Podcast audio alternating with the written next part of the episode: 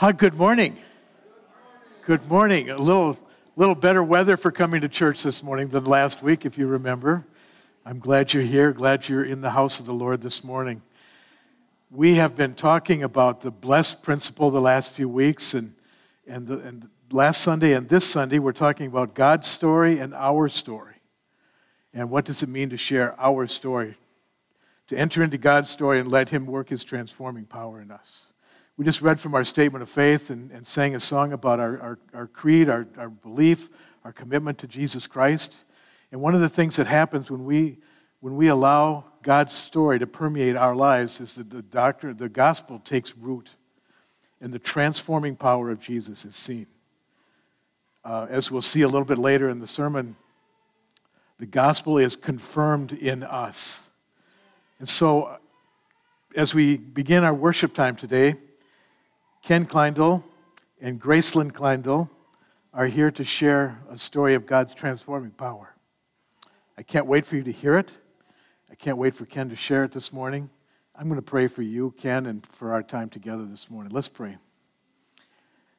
Father in heaven, we are so grateful to be in this house of worship today, to lift up your holy name, to remind ourselves of your great transforming power. And, and it's all because of your shed blood. It's all because you paid the penalty for our sins that we can know your life. And so I pray your blessing on Ken as he shares this morning that you would calm his nerves and that you would give him the confidence to share your story in his life. And may your name be praised. In the name of Jesus, we pray. Amen. Okay, there you go. Morning. You have to excuse me, I forgot my reading glasses this morning, so I'm going dark. you right? I was born in Minneapolis and raised by my mother till I was five years old. The only memories I have of my mother are those of physical and emotional abuse.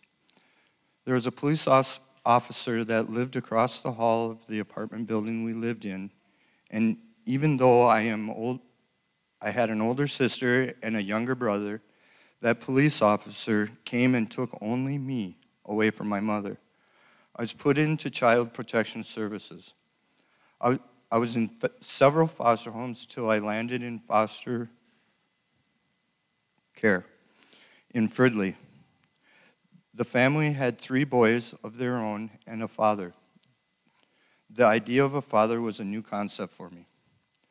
My birth mother must have gotten her act together a couple years later because I went back to live with her. The foster parents that I was living with told the caseworker that if things didn't work out, they would like for me to come back to their family.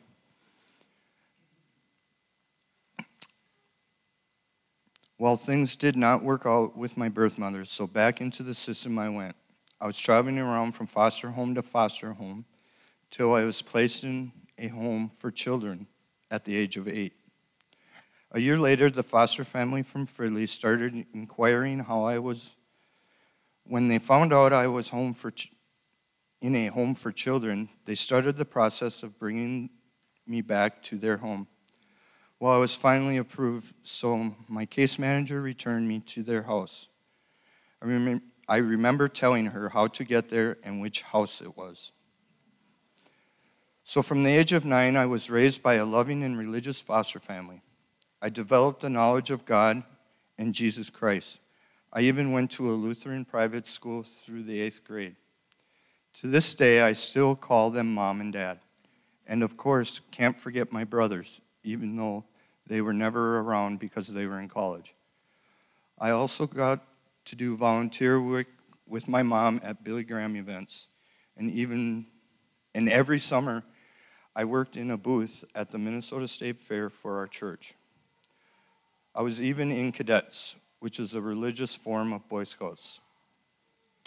I was 17 when I moved out away from home. It was a new world of choices to make. I moved to Howard Lake, Minnesota to get out of my family's home to be able to make my own choices. It didn't go as well as I expected it to. It turned out to be too small of a town for me. So I moved to Excelsior, Minnesota. I strayed away from religious upbringing. I started hanging out with the wrong crowd and started to get into hard drugs, which led to stealing to pay for my drug use, which led to prison at St. Cloud. I was 19. After prison, I laid low, worked at various restaurants, framed houses, didn't go back to the hard drugs, but stuck to pot and alcohol. I was living in sin throughout this time. When I would go back to visit my parents, they would bring me to church and I would start to get on the straight and narrow. But life pulled me away from God's intent. When I was 39, I met my wife on a blind date at the Renaissance Festival. Three years later, I proposed to her on the bridge of the Renaissance Festival, the same place we had our blind date. We got married at the Moravian Church in Chaska. We started to go to church together at first, then life got in the way. She had two kids from a previous relationship. My wife always told me she was done having kids as her kids were in high school. I was fine with that. I didn't think I could have kids. Well, six years ago, she came up to me and said we need to go get a pregnancy test. We did two tests, they both came up positive. She told me again she was done. I begged her to have this child for me. I promised I would do anything, including diapers, giving it a bath, getting up with her. She gave in, giving me the biggest gift I ever wanted. We found out we were going to have a girl, and it was time to pick out a name. I spoke up and said I wanted to choose her first name. I decided on Grace for the meaning of God's riches at Christ's expense. She let me, but she had to add to it. We had Gracelyn Ann Kleindl on August 14, 2014. She meant the world to me. I did everything for her, with the exception of taking care of her hair and buying her clothes.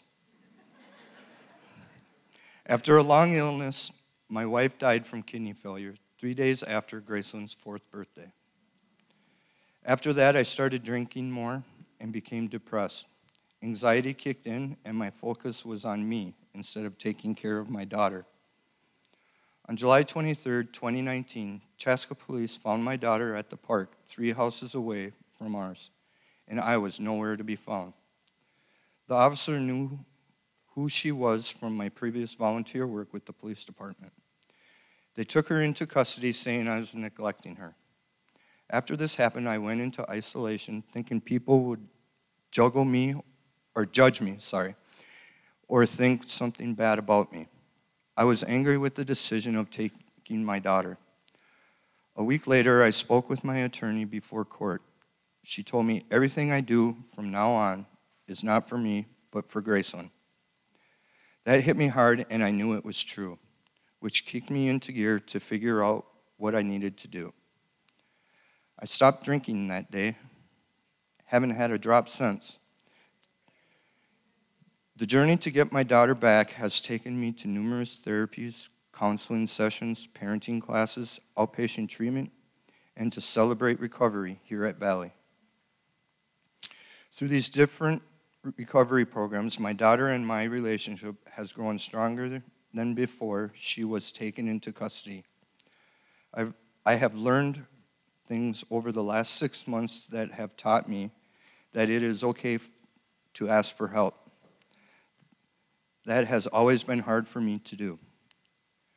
When my daughter was taken from me, it hit a nerve from my own experience of being taken from my mother.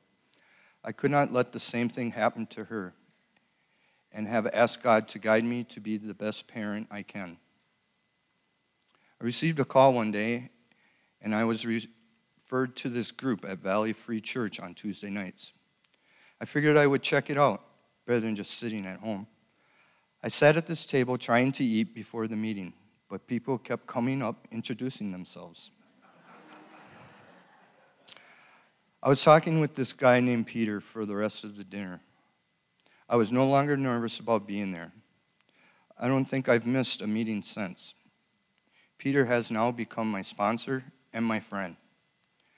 I didn't know the program was religious based, which didn't bother me. As I kept coming to CR, I started praying and talking to God. I've always known I was a sinner and that Jesus Christ had died for my sins. and have now accepted him as my Lord and Savior. Gracelyn was returned to me December 20th for a six month home trial visit. On January 30th, I got full custody returned to me.